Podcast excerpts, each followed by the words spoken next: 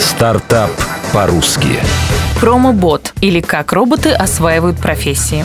Зера Черешнева. В некоторых торговых центрах уже гуляют роботы. Они рассказывают анекдоты, презентуют продукты компании, рекламируют магазины. Дружелюбные существа запоминают лица и имена посетителей, легко общаются и даже могут проводить до нужного места, если вдруг вы заблудились. Нет, это не сцена из фильма «Искусственный разум». Это реальность, созданная студентами из Перми. Началось все с идеи создать робота-снегоуборщика. Олег Кивакурцев, Максим Утев и Игорь Еремеев за месяц собрали в гараже прототип зимнего дворника шкафчика из старого деревянного шкафа. Через YouTube ребята сразу же получили первый заказ от гражданина Чехии. Позже они познакомились с крупным предпринимателем и вместе создали компанию PromoBot.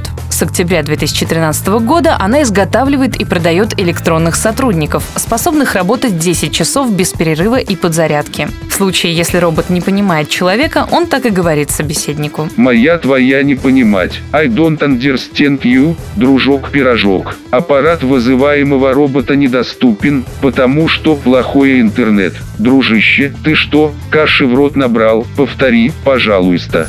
Секрет успеха. Аналогов робота-промоутера такого уровня в мире пока не существует. То, что российские студенты первыми реализовали эту идею, дает компании огромные перспективы. Уже сейчас роботов покупают на должности экскурсоводов, администраторов и промоутеров. Они поднимают настроение людям, повышают продажи, работают без выходных больничных и отпусков. Единственная проблема – социальный барьер между роботом и человеком, но и его компания намерена преодолеть. Цифры. Первое вложение – 10 тысяч долларов. Стоимость промо-робота в зависимости от комплектации составляет от 400 до 600 тысяч рублей. С момента открытия компания продала 27 роботов. С начала 2015 года промо-бот заключил контракты на продажу 139 роботов.